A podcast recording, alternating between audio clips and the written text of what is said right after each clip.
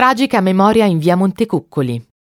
Roberto Rossellini è il regista di Roma città aperta, una delle opere più celebri e rappresentative del neorealismo cinematografico italiano. È anche il film che fece acquisire notorietà internazionale ad Anna Magnani, coprotagonista della pellicola insieme ad Aldo Fabrizi, qui in una delle sue interpretazioni più famose.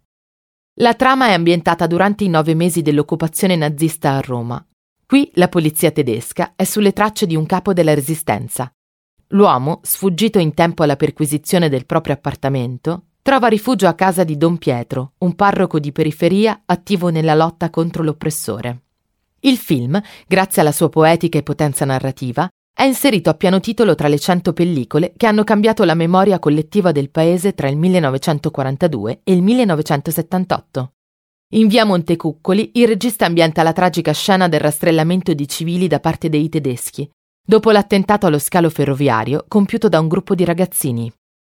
Celebre è infatti la sequenza in cui i tedeschi arrivano nel grande casamento popolare, dove abita Anna Magnani e dove si nascondono i ricercati.